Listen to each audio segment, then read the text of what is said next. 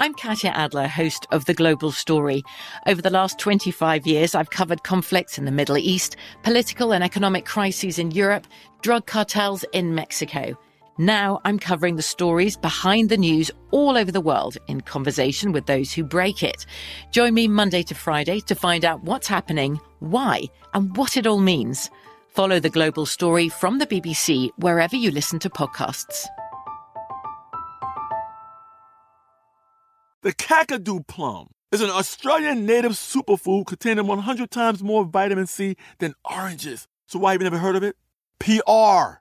No one's drinking a Kakadu smoothie? I'm JB Smoove, and that was a full episode of my new podcast, Straightforward, inspired by guaranteed straightforward pricing from AT&T Fiber. Get what you want without the complicated. AT&T Fiber, live like a gigillionaire. Available wherever you get your podcast. Limited availability in select areas. Visit AT&T.com slash hypergig for details. You can work from the road while turning your vehicle into a powerful high-speed data Wi-Fi hotspot with AT&T in-car Wi-Fi. On a network that covers more roads than any other carrier. Connect up to 10 devices and stream conference calls. Finish up that presentation or answer last-minute emails. Go to att.com slash in-car Wi-Fi to see if you're eligible for a free trial today. Based on independent third-party data, always pay careful attention to the road and don't drive distracted. Wi-Fi hotspot intended for passenger use only when vehicle is in operation. Compatible device and vehicle required. The 2024 presidential campaign features two candidates who are very well known to Americans. And yet, there's complexity at every turn. Criminal trials for one of those candidates, young voters who are angry. The Campaign Moment podcast from the Washington Post gives you what matters. I'm Aaron Blake, and I'm covering my 10th election cycle. My colleagues and I have insights that you won't find anywhere else. So follow the Campaign Moment right now, wherever you're listening. What does every grocery store aisle now have in common? Products that come in paper packaging. And we don't just mean the obvious ones like cereal boxes and juice cartons. From beauty products to boxed water, there are more opportunities to go papertarian than ever before. So, why should you? Because paper comes from a renewable resource and can be recycled up to seven times. Simply put, it's the smart choice for the environment. And it turns out, the easiest choice for you. Learn more at howlifeunfolds.com slash papertarian. Okay, well, um, hi. Hi. Are you saying hi to me or hi to them? Both? Oh, that's nice. Say, I mean, I've barely seen you today, so That's true. that's fair. Nice to see you. Yeah, We enjoyed two action packed films right. recently Yeah. The Mitchells versus the Machines and also Nobody with Bob Odenkirk. Very different Almost action. the same movie, honestly. Very different Barely tell the action. Mm-hmm. difference. Uh, yeah, no, those were both great. yeah. Yeah, I thought the style was really cool. Yeah. I really enjoyed the animation of it. It Yeah. was super weird. Yep, fun little story. That Furby got me. And then Nobody was such a fun, um, I don't know if fun is the word, Uh, people suffered in that film. but it was the, I mean, you know, it was, it was a dance, oh, yeah. much like John Wick. It's an action dance movie. Yeah, yeah. Choreography throughout. I'm into. So, Yeah. yeah, I was like, And it was well done, yeah. All right. But well- yes, action. Speaking of action, I'm Diana, and I'm Eli. and today we want to talk about William and Ellen Craft. These were two slaves living in Macon, Georgia, and one day they decided to escape slavery and run 1,000 miles to freedom. How did they do it? Their daring escape. It's an amazing story. I just cannot stress enough how crazy this story is. Uh, it's full of close shaves, um, pretty heinous human beings, a lot of terrible examples of humanity, and a lot of good examples of humanity as well. And their story was chronicled in a book, Running a Thousand Miles for Freedom, which is written by William Craft. That's right. We're going to get all into those crazy details coming up right now. Hey there, friends, come listen well. Eli and Diana got some stories to tell. There's no matchmaking or romantic tips. It's just about ridiculous relationships. A lover might be any type of person at all, an abstract concept or a concrete wall. But if there's a story worth a second glance, we'll put it in our show, Ridiculous Romance. A production of iHeartRadio. Ellen was born in 1826 to Maria, a mixed race woman, and her wealthy planter and enslaver, Major James Smith.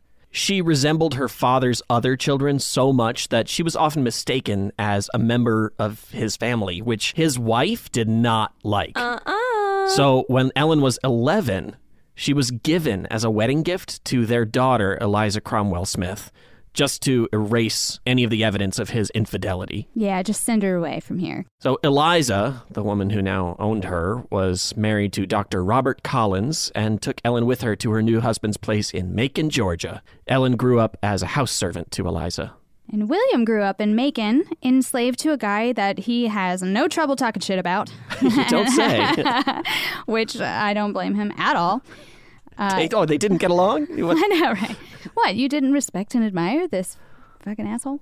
Um, anyway, he wrote My old master had the reputation of being a very humane and Christian man, but he thought nothing of selling my poor old father and dear aged mother at separate times to different persons, to be dragged off, never to behold each other ever again. That's monstrous. Uh, yeah. I know that's like the least of the monstrous we'll encounter moving forward, but that's peak monster. So, uh, Yeah. the idea that it can even get worse from there is Yeah. Hard to grade the levels of it really is. shit that they are willing to drag Yeah, people through at this Yeah. period of time. that's very true. Uh, this master had had William apprenticed to a cabinet maker, and his brother was apprenticed to a blacksmith, so they would generate more income for him, of course, because he kept most of what they earned.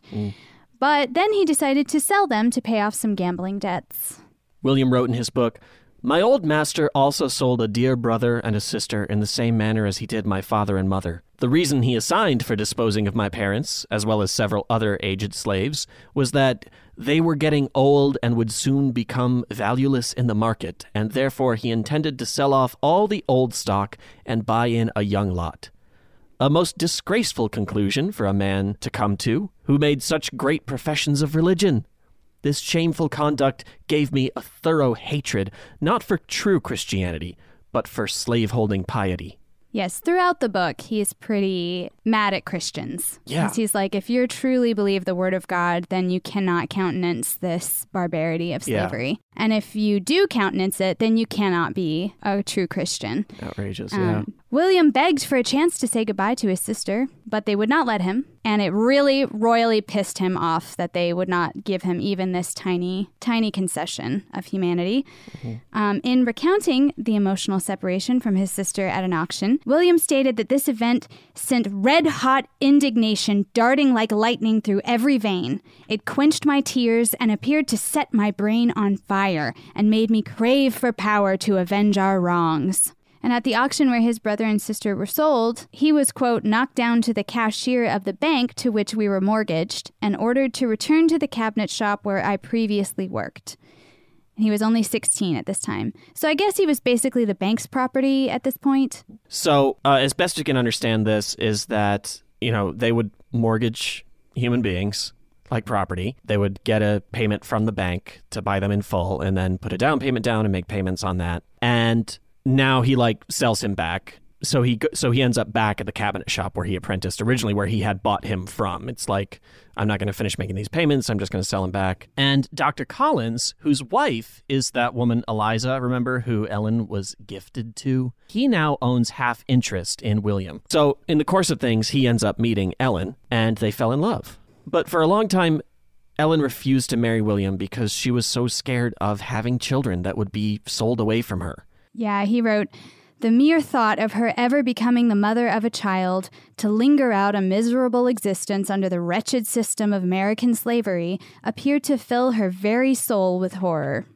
Which can't blame her. Sounds terrible. They did try to think of plans to escape and stuff so that they could eventually get married, but um, a couple years later, they were kind of like, it's impossible to escape from Georgia. They, quote, settled down to slavery and went ahead and got married. Ugh, to have to settle down to slavery. Yeah, it's a good read. I'll say that. It's it really really puts you there. Well, and one of the reasons they would say that settling down to slavery has to do with the absolute incomprehensible risk that really existed in escape. Mm-hmm. We can't overstate the dangers of trying to escape slavery. Any white person anywhere had complete impunity, and this is across the country. Mm-hmm. They had total impunity to ask you who you were and take you back to your enslaver and just hand you over. And at that point, typically what would happen is, of course, severe punishment. They would give you either the worst, most difficult, and horrible labor to do on the property or straight up torture. Just legit physical torture psychological torture, uh, whatever they could think of. And that was supposed to serve as a warning to other slaves to not try to escape, right? Mm-hmm. William points out, quote, it's a fact worthy of remark that nothing seems to give slaveholders so much pleasure as the catching and torturing of fugitives. They had much rather take the keen and poisonous lash and with it cut their poor trembling victims to atoms than allow one of them to escape to a free country and expose the infamous system from which they'd fled. so it, it, it says so much because it shows that these people knew how horrible they were and didn't want anyone else to know it, right? That was mm-hmm. part of it. They can't escape because people can't know what we're doing here. Yeah, I think That's- I think there's some real propaganda going on around slavery Right. where it's sort of like it's better for them. We're very kind to them. They love it here. Listen to them singing, you know, Yeah. that type of shit. Yeah. Cuz it comes up later that they really come across this attitude of like I would never be so unkind as to free a slave. That would be so mean of me. And it's like what? Yeah.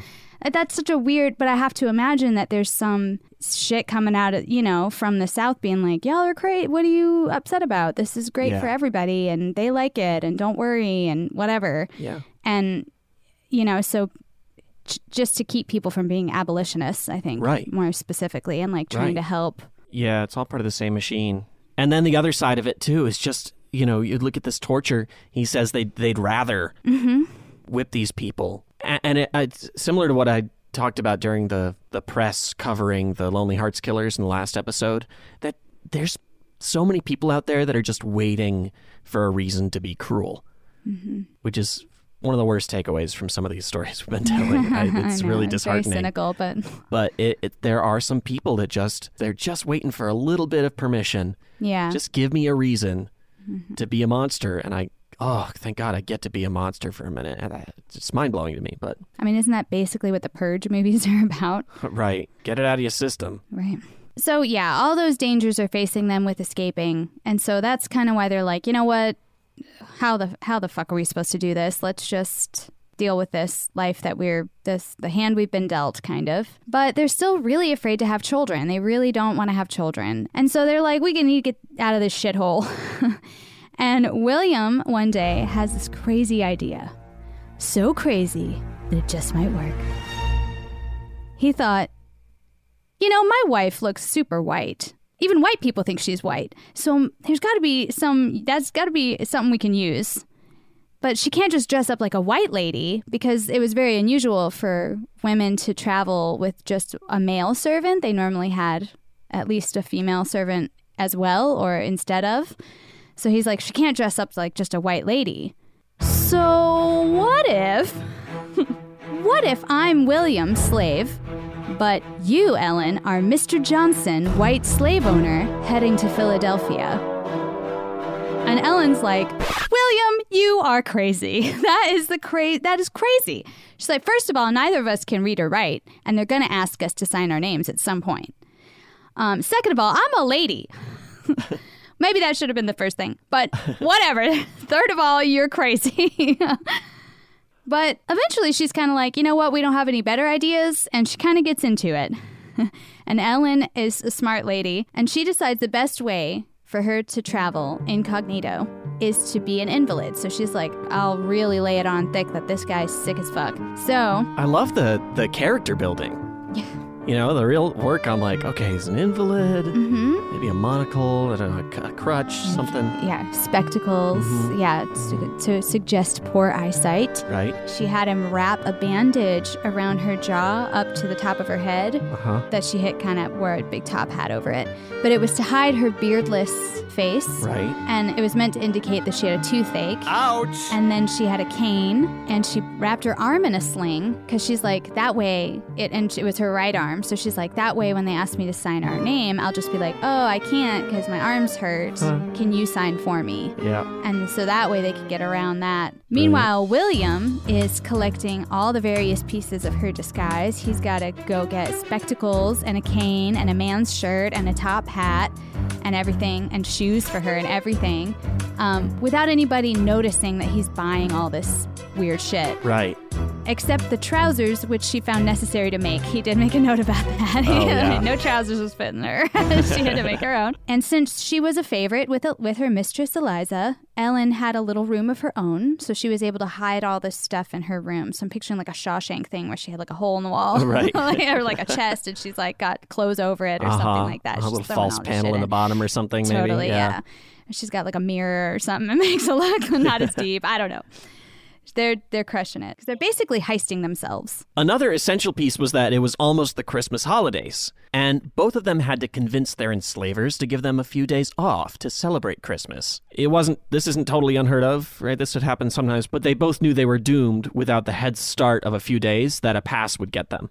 He writes, After no little perseverance on my wife's part, she got permission to take a few days. And he also requested time off and wrote, quote, The cabinet maker with whom I worked gave me a pass as well, but he said he needed my services very much and wished me to return as soon as the time granted was up.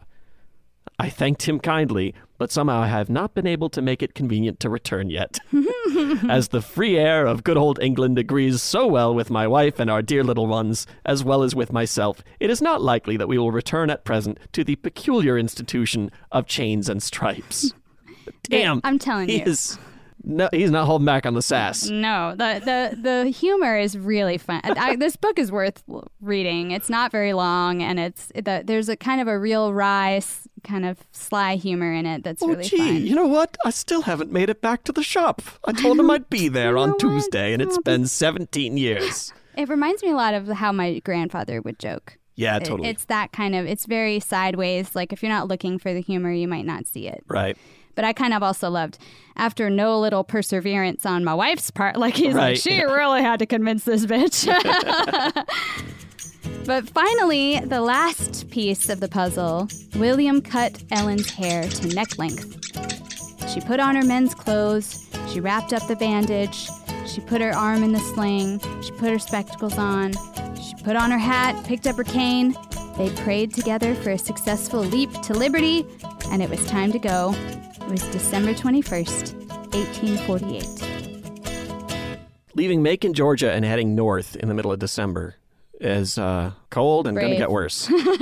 Very true. I mean, you know, obviously it's it's Macon, Georgia. It's not the coldest here, but the further north they go, the colder it's going to get. It's going to be the coldest time of year, but this was the time to go. The colder it gets, the closer to freedom you are, Yeah. is probably how they were feeling. So they go to the train station, and Ellen buys tickets for Savannah, which is 200 miles away. And as William is going to sit down, he sees the cabinet maker. The cabinet maker had had some idea that the two of them might make a run for it, so he'd gone to the station to check if they were there. He questioned the ticket seller and then started looking in the windows of each of the train cars. He never gave the bandaged invalid a second glance. But he would know William right away, so William shrank down into his seat and turned his face away from the window, desperate to hide. Just as he approached William's car, the bell clanged and the train started moving. Whew. Close call. I was on the edge of my seat. Meanwhile, Ellen is sitting in her train car, probably kind of freaking out because she's she's they're separated. You know, he can't be in the same train car as, Right. as his wealthy white And owner. she's just up here being a white man. yeah, she's got to sit up here and just be a white guy somehow with all these assholes mostly that she encounters. So she's sitting there, you know, keeping it together. And then she hears the words, It is a very fine morning, sir. A man has joined her in the car who she knows very well. Oh no. It's Mr. Cray, who is a friend of Dr. Collins and a frequent dinner guest. So she's like, fuck. Like, if he looks too close, he is definitely going to notice, like, who I am. So she pretended to be deaf. she just did not respond. She's like, I don't see you, I don't hear you. Unfortunately, that worked. He decided not to bother her anymore. But there were two other guys in the carriage, too, and they all started talking. And I will let William speak for, for me on this one. The gentleman then turned the conversation upon the three great topics of discussion in first class circles in Georgia, namely N words, cotton, and abolitionists.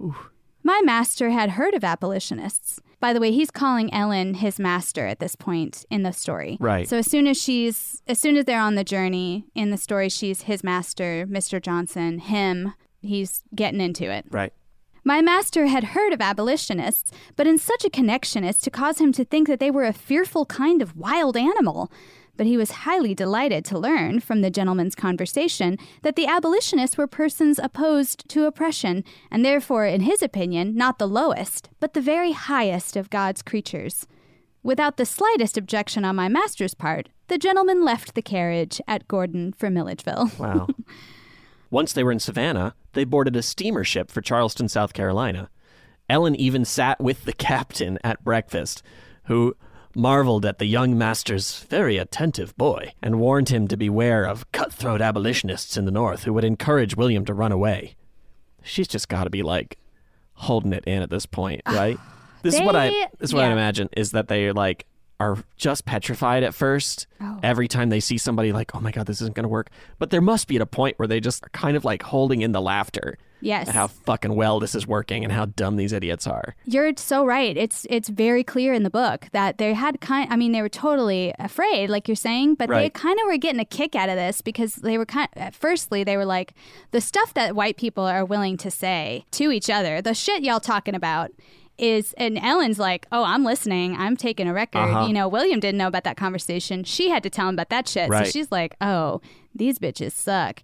And then also, you know, she's getting treated really well as a white person, and that's making them laugh. And then they he keep they keep offering to buy her husband, and of course she keeps saying no, and they keep uh, don't they just don't get it. you know, they're just they do seem to be having a little bit of fun with it, which I think is awesome. So, a slave trader on board even offered to purchase William, like you said, and a military officer scolded Ellen for saying thank you to him, telling her, Nothing spoils a slave so soon. And if people would just be meaner to slaves, they would be as humble as dogs and never dare to run away. Yeah, right. That was the problem with slavery. It wasn't mean enough. We figured it out, guys. If it had just been meaner and crueler, it would have been fine. Jesus God. Like, you know, people are running away because of how cruel you are, right? Right. Like, I'm not sure you know what the fuck's going on around You know what might have made slaves stick around longer? If they weren't slaves. Yeah. Uh-huh. If they were getting paid a good wage for their work and not treated like animals. Yeah, and they could keep their own children. Yeah, and weren't owned by anyone, and we're actually not slaves, just people. Yeah, see, we fi- we we fixed that one, sort of. Yeah, and they they do get as they do get a really big kick out of how well Ellen is treated. They stayed overnight at the best hotel in Charleston to wait for their train to Philadelphia, and the staff was like so solicitous of the ailing Mr. Johnson. They like came out to like help him out of the carriage when they got there. They gave him the finest room and the nicest table in the dining room, and they just waited on him hand and foot. So William's like definitely laughing about this. He's like, "What a time!" And Ellen gave all the servants a tip, and I just thought this was fun of the time slang, I guess. Mm-hmm. Ellen gave all the servants a tip, which caused them to tell William, Your master is a big bug, meaning a gentleman of distinction. He's the greatest gentleman that has been this way this six months. I said, Yes, he is some pumpkins, meaning the same as Big Bug. some pumpkins. I love Wow. that. So the idea is they'll take the steamer from Charleston to Philly and then they're free, right? But they found out that the last steamer for the winter had already left and that a fugitive slave had been found on board. So they were actually glad they hadn't taken that ship after all because the scrutiny probably would have been really intense. So they had a different route they could go through Wilmington, North Carolina. And they went to buy tickets at the custom house, and the ticket seller asked Ellen to sign for the tickets. She did the thing where she indicated her arm was broken and asked him to sign for her, but he refused. Because, in an effort to prevent white abolitionists from helping slaves escape, it was a rule that slaveholders had to prove that slaves traveling with them were their property. Sometimes, as the Smithsonian writes, travelers were detained for days trying to prove ownership. The ticket seller, whom William calls, quote, a very mean looking, cheese colored fellow, actually jammed his hands in his pockets to prove how much he wouldn't sign for Ellen and William. I just like Like he, like little- he just straight up put his hand like I'm No, not I doing won't it. do it. Like what Me. a little Cartman. So, fortunately, just then in that moment, Things are tense. What's going to happen? And in walks the captain of the steamer they'd been on the night before.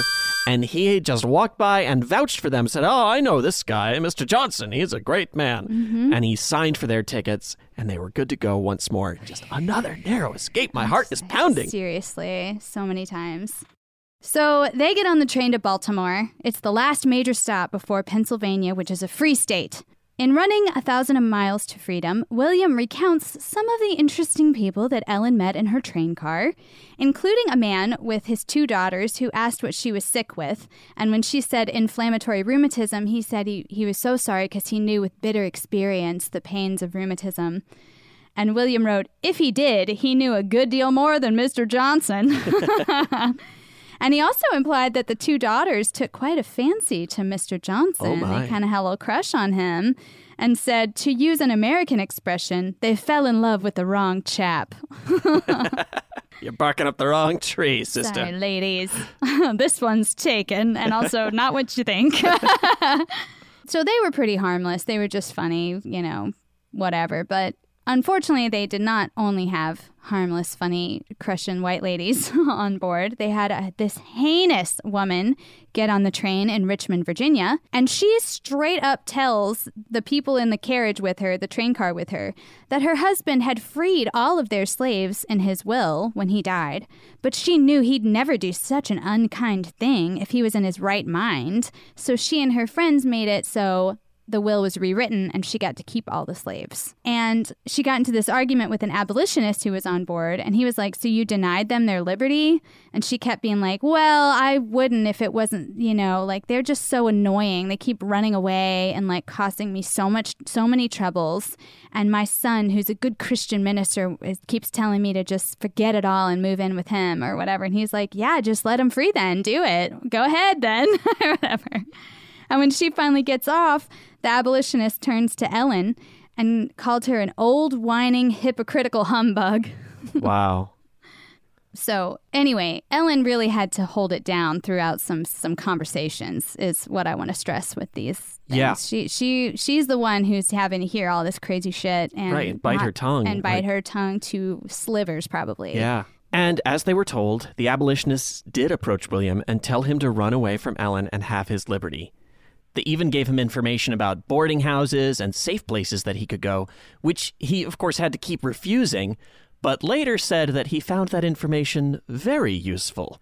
So, in this entertaining way, they get to Baltimore on Christmas Eve, which has a particularly vigilant border because it's the last stop to a free state. So William and Ellen are again detained because they don't have the papers that say Ellen owns William.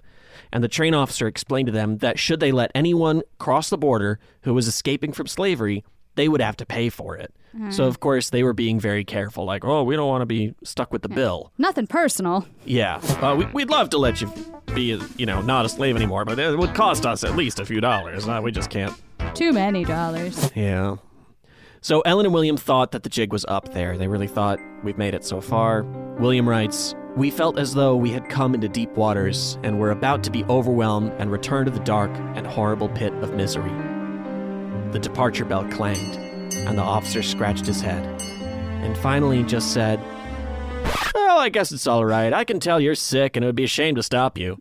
so he let them pass, and Ellen and William finally boarded the train for Philadelphia and for freedom. Huzzah for lazy train workers. Really, that's all they needed was just someone to just be like, "Eh, don't feel like dealing with this. yeah. Amazing. Uh, uh, yes, and we'll find out about their freedom when we get back from this break. From BBC Radio 4, Britain's biggest paranormal podcast is going on a road trip. I thought in that moment, oh my God, we've summoned something from this board. This is Uncanny USA. He says, Somebody's in the house. And I screamed. Listen to Uncanny USA wherever you get your BBC podcasts, if you dare.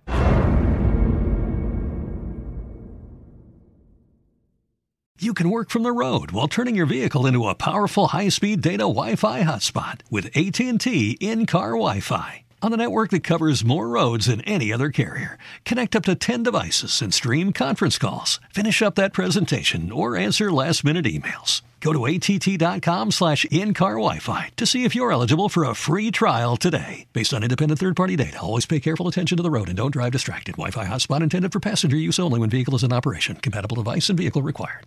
Right here, right now. Find your beautiful new floor at Rite Rug Flooring.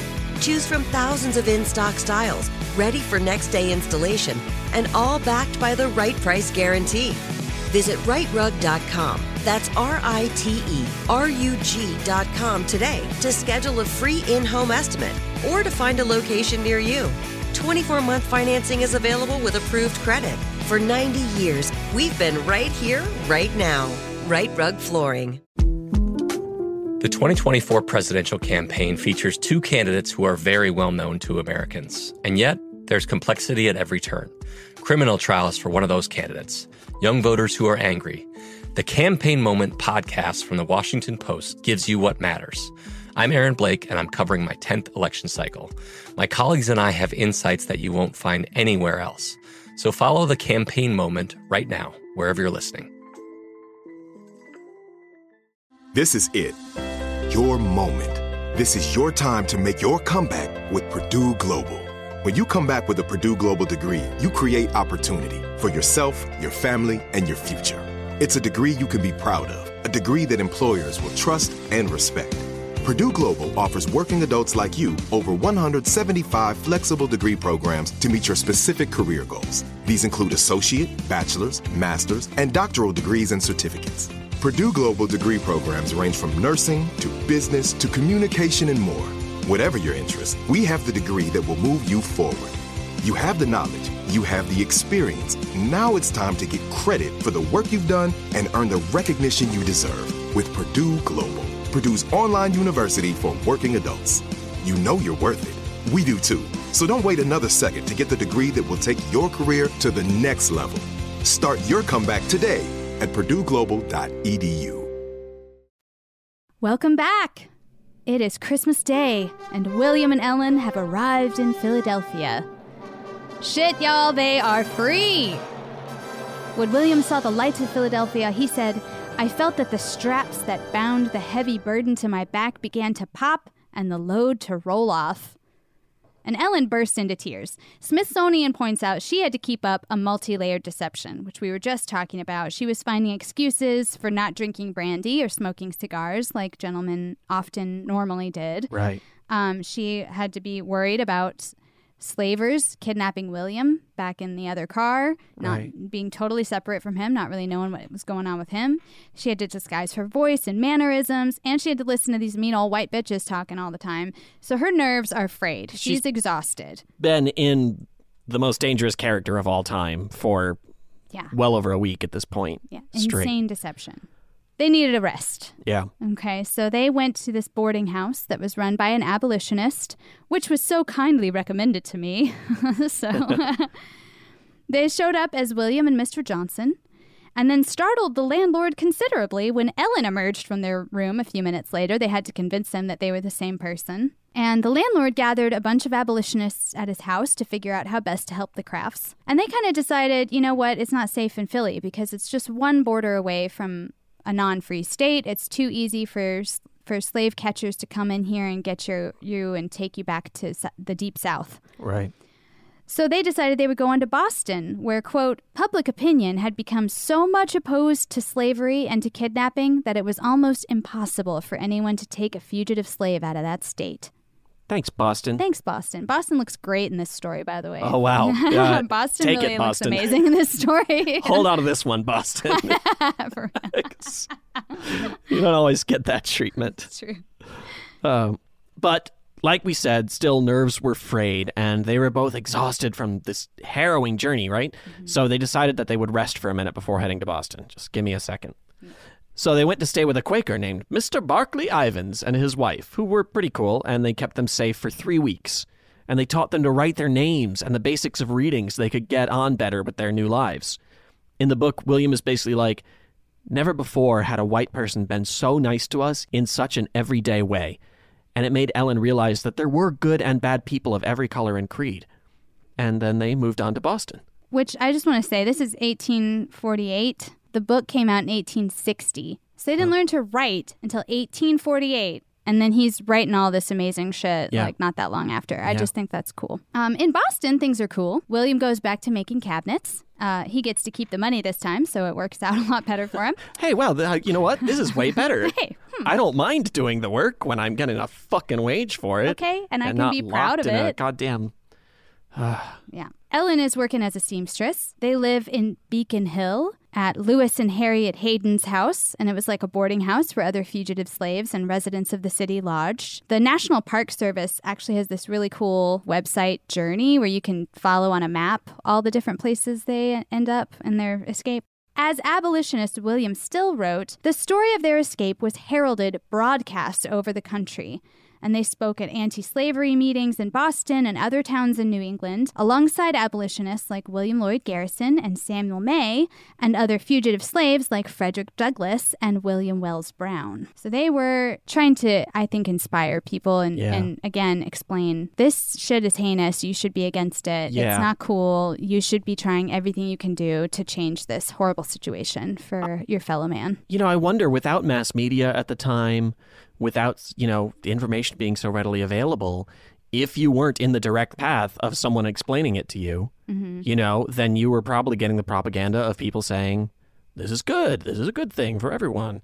You know, so, uh, but it must be a lot of work to make sure that that is getting out to everyone to, to change those. Because like these are, this is an easy mentality shift for any halfway decent person to make, but it's, we've got to reach them first. That's got to be a challenge. to be an abolitionist was probably very hard because a lot of other white people were like, What are you talking about? That's terrible for the economy. You're going to Yeah. crash everything. You're going to fuck everything up Right. if you do that. And also, some of them probably truly believed this dumb shit about it being unkind because they didn't think genetically that Right.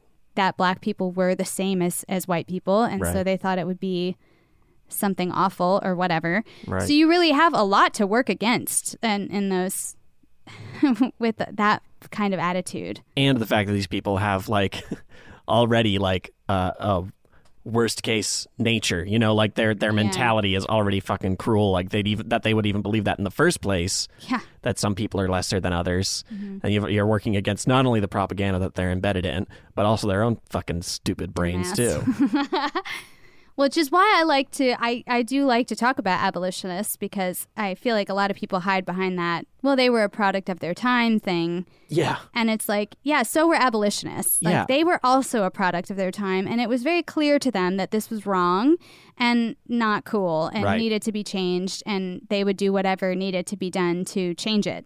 So, yeah, wrong. That's not a good excuse. Right. Ev- Everybody knew forever that that was fucked up. yeah every time the product of their time argument comes up Mm-hmm. you can say yeah but there were other people in that time who were on the right fucking page and that's not to say that idea ideas don't evolve and that people don't evolve and that our social Right. beliefs don't evolve but that things these big things if you're like well they were you know you call them a monster but they didn't know any better well somebody did so why didn't they They did know. they did know they chose ignorance So things are going great in Boston for two years.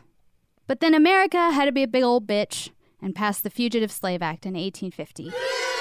Yeah, William Still wrote that, quote, even the bravest abolitionist begins to fear that a fugitive slave was no longer safe anywhere under the stars and stripes. The Fugitive Slave Act was a law basically mandating free states and the people in them to assist in the hunting down of fugitive slaves. Yeah, in the book, William points out some features of the Fugitive Slave Act. Like how if judges ruled you to be a slave, they got $10. But if they ruled you to be at liberty, they only got $5. From the feds? Yeah. So they he's pointing out it's incentivized for you to be ruled a slave. Yeah. Everybody makes more money that way. Yeah. So guess what? I mean, I I think a lot like in Twelve Years a Slave, you would see even born free black people Yeah. being kidnapped and taken down south and told they were slaves now. Right. Nothing, nothing to do. No, Right. Nothing you can do about it because I'm gonna get ten dollars. Yeah, because that judge is like, well, well, all evidence points to this is a free man and slavery's heinous, but uh, got a wagon I got to pay off. right. God. Mhm. He also calls out a bunch of priests and reverends by name who defended the Fugitive Slave Act because, again, he's like, your Christianity's bullshit. Dox them. Yes, I know. I was like, I don't need to because they're dead and Uh-huh. fuck them and forget their names forever. But I loved that he did. Uh-huh. and he said, including one who said, If I could liberate all slaves with one prayer, I would not dare offer it. Damn. So, that's so fucked up to think about.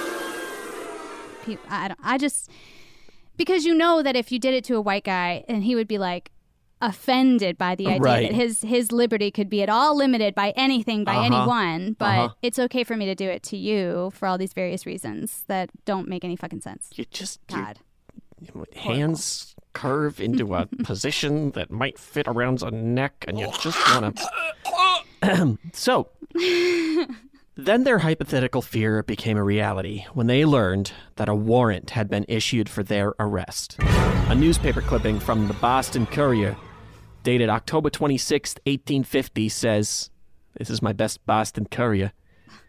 Fugitive slave law. We learned that a warrant under this law was issued yesterday for the arrest of one William Craft, claimed to be a fugitive from Macon, Georgia. Craft is in the cabinet making business at 51 Cambridge Street, and that all probability will not leave the city, having, as he says, run far enough and will not run any farther. Sorry, Boston. i, I mean Oh, you'd been so nice up to this point, but so two men from Macon, Willis Hughes and John Knight, applied for the warrant after arriving in Boston days earlier. But Baston wasn't having it. In a letter to Dr. Estlin in Bristol about Ellen and William, the abolitionist and Reverend Samuel May wrote, A general feeling of indignation and a cool determination not to allow this young couple to be taken from Boston into slavery was aroused and pervaded the city. There were posters put up across the city describing the slave catchers. Crowds formed outside Hughes and Knight's hotel and outside the courthouse. Members of the Boston Vigilance Committee sought ways to, quote, baffle the pursuing bloodhounds and relieve the city of their hateful presence. Police even arrested Hughes and Knight multiple times, accusing them of slander against William Craft for calling him a slave and for threatening to kidnap them. Um, but they successfully posted bail each time. The Boston Daily Times describes that after Knight made bail a third time, a crowd of black and white supporters of the Crafts, I guess I have to do a Boston now, Uh-huh. assembled assembled in Court Square, many of them apparently for the purpose of making some violent demonstration when Knight should make his appearance. How was that? That's not. This is, Pretty it bad. I mean, it wasn't. I don't think you'd fool anybody No. in Boston. Um, I don't know why Boston's so tricky. I could you pick a Western European country or a Soviet nation, and I'll give you their fucking accent. Oh yeah. But and almost every region in the U.S. But Boston, I, I mean, I can do the uh, ask not what your uh, country can do for you. It's not good. Ugh. Yeah, Boston. So sorry to my Boston cousin Doug. So Boston is not ready to play with these two, and neither are the Crafts. Okay, Boston's stepping it up again. Ellen, first of all, is being shuffled from safe house to safe house, at one point staying with a woman named Mary Carson, who wrote of Ellen, quote, I watched her with perfect admiration. She showed such great self control, such perfect sweetness of temper and grace of manner. She could hear nothing from her husband all day, and of course might suppose him in every danger. But she kept back her tears and kept up her sweet looks till late in the afternoon when a messenger came with news of her husband. Meanwhile, William armed himself at his shop and residence on Cambridge Street, and then headed to Lewis Hayden's house on South Southac Street for better protection. The Boston Chronotype reported that at one point William, quote, was guarded mm-hmm. by no less than two was guarded by no less than 200 of the black citizens of Boston, all of whom were armed to the teeth and pledged to defend William and his wife as long as life lasts. Awesome. Badass. And William himself wrote that he and Lewis Hayden had put a keg of gunpowder under Hayden's house with a fuse attached ready to light should any attempt be made to capture us. They were gonna light up the whole fucking town. They were ready to burn this bitch, which I love. Fucking cool. At one point, a wealthy man named J.T. Stevenson sent a message to William saying he would buy him and Ellen's freedom if he would submit peaceably to an arrest. Oh. And according to the Boston Herald, William said that he, quote, represented some hundreds of fugitives, all liable to arrest, and many of them not so well able or prepared to resist. That if he consented to be taken on such conditions, others would have no security and would have to flee to Canada and perhaps starve. If therefore his liberty could be purchased for two cents, he would not do it, but stand his ground and try the strength of the law. Balls of steel. Hell yes. So William and Ellen were reunited the next day on October 27th, and for the next few days evaded capture from the slave catchers by frequently changing locations, some of which are still not known. So we know that they went back and forth and back and forth They sometimes, but we didn't know quite everywhere they went. Like they had connections I was on lockdown. That's awesome. which is so cool. Um, and Hughes and Knight finally gave up and they left Boston on November 1st. But William and Ellen knew America was not the place for them as long as slavery was a thing. They would never be safe here, Right. which is very sad. They decided to leave for England, and the Reverend Samuel May wrote, Oh, shame, shame upon us that Americans, whose fathers fought against Great Britain in order to be free, should have to acknowledge this disgraceful fact. Is America the land of the free and the home of the brave? God knows it is not, and we know it too. A brave young man and a virtuous young woman must fly the American shores and seek, under the shadow of the British throne, the enjoyment of life, liberty, and the pursuit of happiness.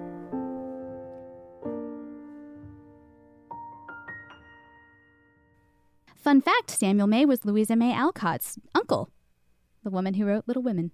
This guy's, this, that family knew how to write some words. Yeah, you can see why she kind of grew up thinking, you know what, we can do better. Yeah. But first, before they left for England, on November 7th, they were remarried according to the laws of a free state by abolitionist and friend Reverend Theodore Parker. And after the ceremony, Reverend Parker gave William a revolver and a dirk knife to protect himself and his wife on their journey. what a wedding it. gift. I love it. I now pronounce you husband and wife. Now take this, keep it on your ankle holster. And if somebody gets too close, you shove them in the side. right? Ellen, put this bag of bullets into your bag. right. He had this revolver, he had his knife, they were married for real. It was time to escape again. And it's time for a commercial break yet again. I'm Katya Adler, host of The Global Story. Over the last 25 years, I've covered conflicts in the Middle East, political and economic crises in Europe, drug cartels in Mexico. Now I'm covering the stories behind the news all over the world in conversation with those who break it. Join me Monday to Friday to find out what's happening, why, and what it all means. Follow The Global Story from the BBC wherever you listen to podcasts. You can work from the road while turning your vehicle into a powerful high-speed data Wi-Fi hotspot with AT&T in-car Wi-Fi. On a network that covers more roads than any other carrier. Connect up to 10 devices and stream conference calls. Finish up that presentation or answer last-minute emails. Go to att.com slash in-car Wi-Fi to see if you're eligible for a free trial today. Based on independent third-party data, always pay careful attention to the road and don't drive distracted. Wi-Fi hotspot intended for passenger use only when vehicle is in operation. Compatible device and vehicle required. Right here, right now. Find your beautiful new floor at Rite Rug Flooring. Choose from thousands of in stock styles, ready for next day installation, and all backed by the right price guarantee. Visit riterug.com. That's R I T E R U G.com today to schedule a free in home estimate or to find a location near you. 24 month financing is available with approved credit. For 90 years, we've been right here, right now. Rite Rug Flooring. The 2024 presidential campaign features two candidates who are very well known to Americans. And yet, there's complexity at every turn. Criminal trials for one of those candidates, young voters who are angry. The Campaign Moment podcast from the Washington Post gives you what matters. I'm Aaron Blake, and I'm covering my 10th election cycle. My colleagues and I have insights that you won't find anywhere else. So follow the Campaign Moment right now, wherever you're listening. This is it. Your moment. This is your time to make your comeback with Purdue Global. When you come back with a Purdue Global degree, you create opportunity for yourself, your family, and your future. It's a degree you can be proud of, a degree that employers will trust and respect. Purdue Global offers working adults like you over 175 flexible degree programs to meet your specific career goals. These include associate, bachelor's, master's, and doctoral degrees and certificates. Purdue Global degree programs range from nursing to business to communication and more. Whatever your interest, we have the degree that will move you forward. You have the knowledge, you have the experience. Now it's time to get credit for the work you've done and earn the recognition you deserve with Purdue Global, Purdue's online university for working adults. You know you're worth it. We do too. So don't wait another second to get the degree that will take your career to the next level. Start your comeback today at purdueglobal.edu. All right, and we're back. They left Boston for Portland, Maine, and then continued on to St. John's, New Brunswick, Windsor, and Nova Scotia, where they took a coach to Halifax. But the coach broke down, and the Crafts missed their ship to England by two hours. Oh my God. So frustrating. So they missed their ship by England. They had to wait two weeks for the next one. So Ellen tried to get them a room at a hotel. The proprietress had no problem with a white lady staying in the room as she saw Ellen, but she had a big problem with Ellen's black husband. They stayed one night, pretty much solely confined to their bedroom because the other guests were shitty, mm-hmm. awful people. The landlady was like, Listen, I'm not prejudiced, but you're costing me money, so you have to go. she was prejudiced. Yeah, Narrator, obviously. she was prejudiced. Look, I'm not an asshole, but I'm going to go ahead and be one. Yeah. And so William wrote that neither of them were dying to stay anyway, obviously, since they had to eat, sleep, and sit all in one small room. But they told her that she had to find them somewhere safe to stay first before they would go.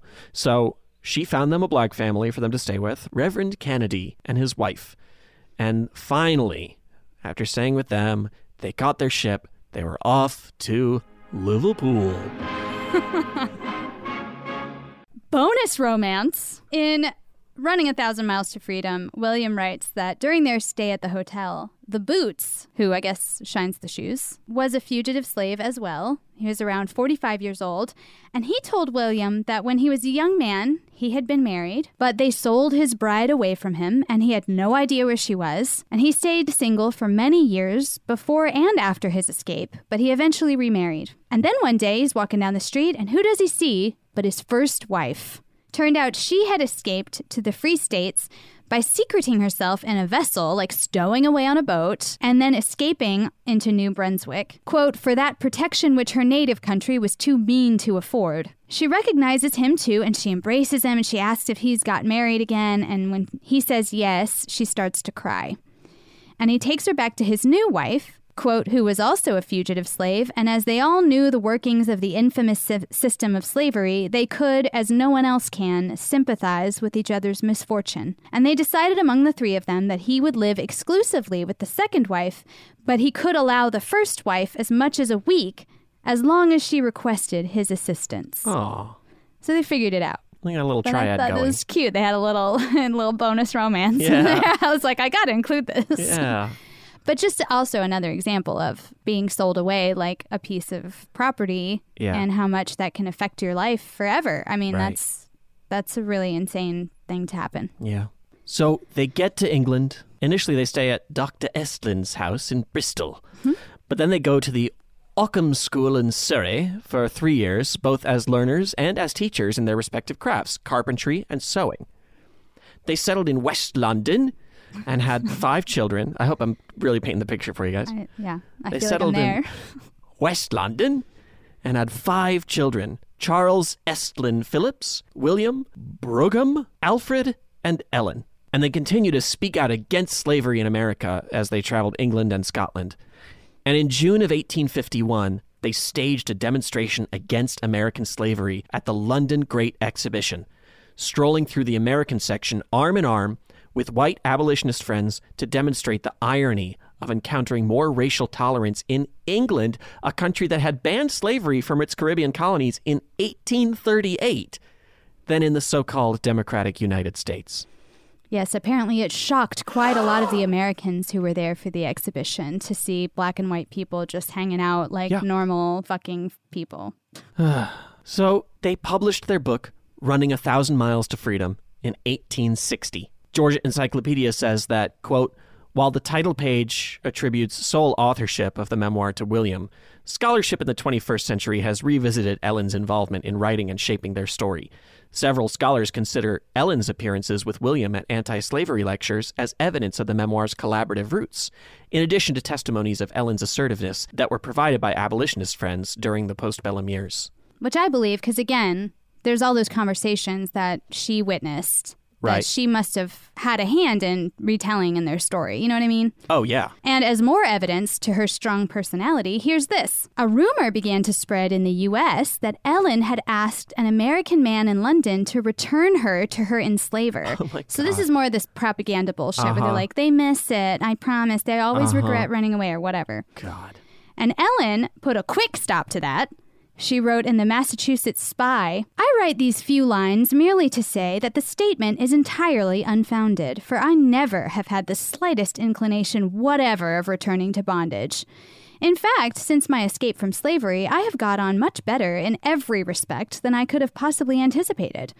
Though, had it been to the contrary, my feelings in regard to this would have been just the same, for I had much rather starve in England a free woman than be a slave to the best man that ever breathed on the American continent. Hell yeah. Fuck yes, Ellen! I almost stood up, like, cheering when I read that. I was like, oh, that's my girl! And according to the National Park Service, William also traveled to West Africa to encourage an end to the slave trade um, by negotiating a commercial treaty with some of the chiefs of the Western Shores as a representative of English merchants. So I'm going to the source. Yeah. According to the Liberator, in 1863, Craft met with the West African king of Dahomey to show him the superior advantages of peaceful and legitimate commerce over the atrocious slave trade with its concomitant barbarities. In 1870, after the end of the Civil War, Ellen, William, and their five children returned to Georgia. They wanted to help newly emancipated men and women, so they started the Woodville Cooperative Farm School in 1873. William was quoted in the Evening Post New York in his argument for more schools as saying, The free schools for blacks which have been established by the several southern states only partly supply the needs of the black children, for the reason that plantations are large and the population widely scattered in the country districts, so that the distances from their homes to the schools is necessarily so great that a very large number of black children are practically shut out of the schools provided for them by the state.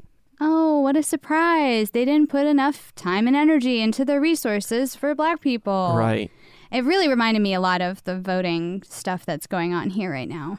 Keeping poll boxes far away, closing down a lot of them, Yeah. and all that kind of yeah, stuff. accessibility is key. And if you are in charge of that accessibility and you can deliberately deny it, hmm who's stopping you? Somebody needs to be. Unfortunately, no one. They raised money from Northern publishers and anti slavery friends to purchase 1,800 acres of land, on which they built the school and a farm. And both were successful at first.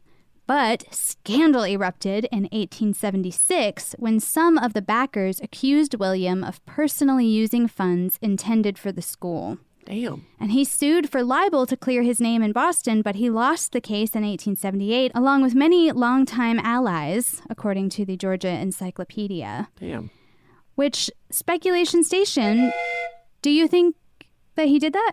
I mean, I, you know, I haven't heard the trial, so I couldn't really judge. I, I mean, it's disheartening that they convicted or, you know, that they didn't rule in his favor. So I don't, uh, I don't know. On one hand, you want to say that, well, they went through the process and they, uh, ruled that he did. But also, I don't know, is this a black man up against white investors? I guess that was my question. It's like it would be very easy to start a rumor against him that people would be quick to believe, even if they are abolitionist and anti-slavery. You know, they still have, you know, they still have their their own prejudices in there somewhere that they might not be dealing with. Or, and- you know, when money gets involved, everything changes. I mean, family turns against each other when there's money involved. So these guys might have just been Mm-hmm. like, but I've, I mean, from what I know of William, I like to trust his character. He's fucking Yeah. cool and he's been through some shit. I say give him a little bit of that money. you know, let him let him school. spend it. I don't know.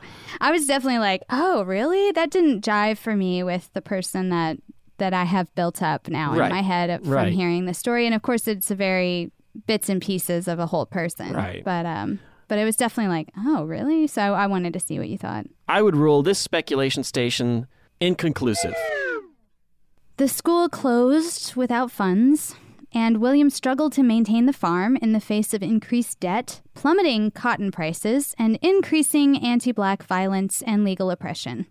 Because, of course, it's 1870, so what's happening around this time? They're working on Jim Crow laws Right. real hard. So Right. they're trying real hard to make it very hard to be black in this country without actually enslaving them anymore. Right. Um, so it's a bad time. I was kind of like, I wonder if they regretted ever moving from England w- once all that stuff was starting to happen, Yeah. you know? So in 1890, the Crafts moved to Charleston to live with their daughter's family, and Ellen died shortly after in 1891, and William died in 1900. And their story of escape just became well known, and it proved to be an example for others fleeing slavery. They hoped their book would encourage, quote, a deeper abhorrence of the sinful and abominable practice of enslaving and brutifying our fellow creatures. Oh, man. I mean, uh, talk about it. Yeah, edge of your seat adventure. Mm-hmm. Really intense and wild story. I, I wonder, um, you know, why we haven't seen this movie yet because it's such a good story. And and uh, that conversation, this conversation has been coming up a lot lately too with movies about slavery and how focused they are on torture porn. Basically, that a lot of people are saying that it's just like I have read some arguments recently from black people specifically saying that eh, it's enough. Like we're kind of done with this gratuitous just representation of violence done to our bodies. Mm-hmm. Um, so it's like wow, this story certainly is rooted in that horror without being a constant depiction of it. You know, like I think a lot of the same points are made. So I would be really fascinated to see someone take this story on Mhm. cinematically and really kind of represent this and and show people like I mean, you just you get so much fury and rage out of hearing this story. Mm. You kind of get to see all the other horrible things they were doing, and just the horrible people that they were when they were by themselves. I think I think it's important too to be like and some people had it relatively good. I mean in terms of like William and Ellen were favorites. They had Right. good jobs, quote unquote. Right. I mean, they had it as good as you could have it. Right. In that situation. And they still fucking hated it. Yeah. They still were like, fuck this, get me the fuck out of here. Yeah. And I think that's really important to note because it's like, it's not, you shouldn't, first of all, you shouldn't have to be beating on somebody to make it like, oh, you shouldn't own that person. Yeah, right. You shouldn't own a person no matter how you treat them. Yeah, exactly. That's period. Yep. End of end of fucking sentence. So it would be a very important movie to see that too, where it's like these guys are fine, sort of, but they're Ish, not yeah. fine because Right. they deserve to be free and at liberty and Yeah. to go about their fucking life however they want. Yeah. Enslaving someone and giving them a room in your house is still enslaving someone. I mean, and, then And- the fear of the, the ch- having the children Yeah. sold away and stuff like that. It's like an ever present fear that's like, even if you're doing relatively fine, you're not being treated like Lupita Nyong'o in 12 Years a Slave or something. You right. shouldn't have to see that to be like, that's, this is not cool. Right. You should not be able to do this to anyone. So anyway, I just think that, like you're saying, I think it would be a very powerful story to to put to film because of that, and also it would be fun. it would be funny There because the the amount of fun that they were having with some of these white people is really clear in the book. Yeah. I, I hope that it came across in the quotes I selected. But I was definitely like, and then even with the abolitionists, he's like, these guys are great. I wish I could tell them. I almost wish I could tell them what's going on, but I have to just be like, no, I'm good. Thank you so Yeah. much. you know, so I just think it would be like such a cool, interesting film Yeah. Or, or TV series or whatever to see their amazing heist of themselves. Are you listening, Barry? Super cool story, though. Thanks for tuning in, everybody. Uh, don't forget to reach out. Hit us up on those emails. Yeah, especially if you're Barry Jenkins and you want to make this movie. Romance at iHeartMedia.com. yes, and, and don't forget to rate on Apple Podcasts, if you will. Yeah. show And throw we've- us a review. You know, and some really great reviews too. You guys have who have posted them. Uh, we love them. They're very they are very uplifting. So thank you. And send us an email. And also we're on the we're on the social medias. Yeah, I'm at oh great, it's Eli. And I'm at Dynamite Boom. And we're both at Ridic Romance on Instagram and Twitter. Find us there. Yeah. Say hey. Yeah. We're super happy to have you, and we'll be super happy to have you on the next episode. And we'll see you next time. So long, friends, it's time to go. Thanks for listening to our show. Tell your friends, neighbors, uncles, and aunts to listen to our show, Ridiculous Romance. From BBC Radio 4, Britain's biggest paranormal podcast is going on a road trip. I thought in that moment, oh my God, we've summoned something from this board. This is Uncanny USA. He says, Somebody's in the house. And I screamed. Listen to Uncanny USA wherever you get your BBC podcasts, if you dare.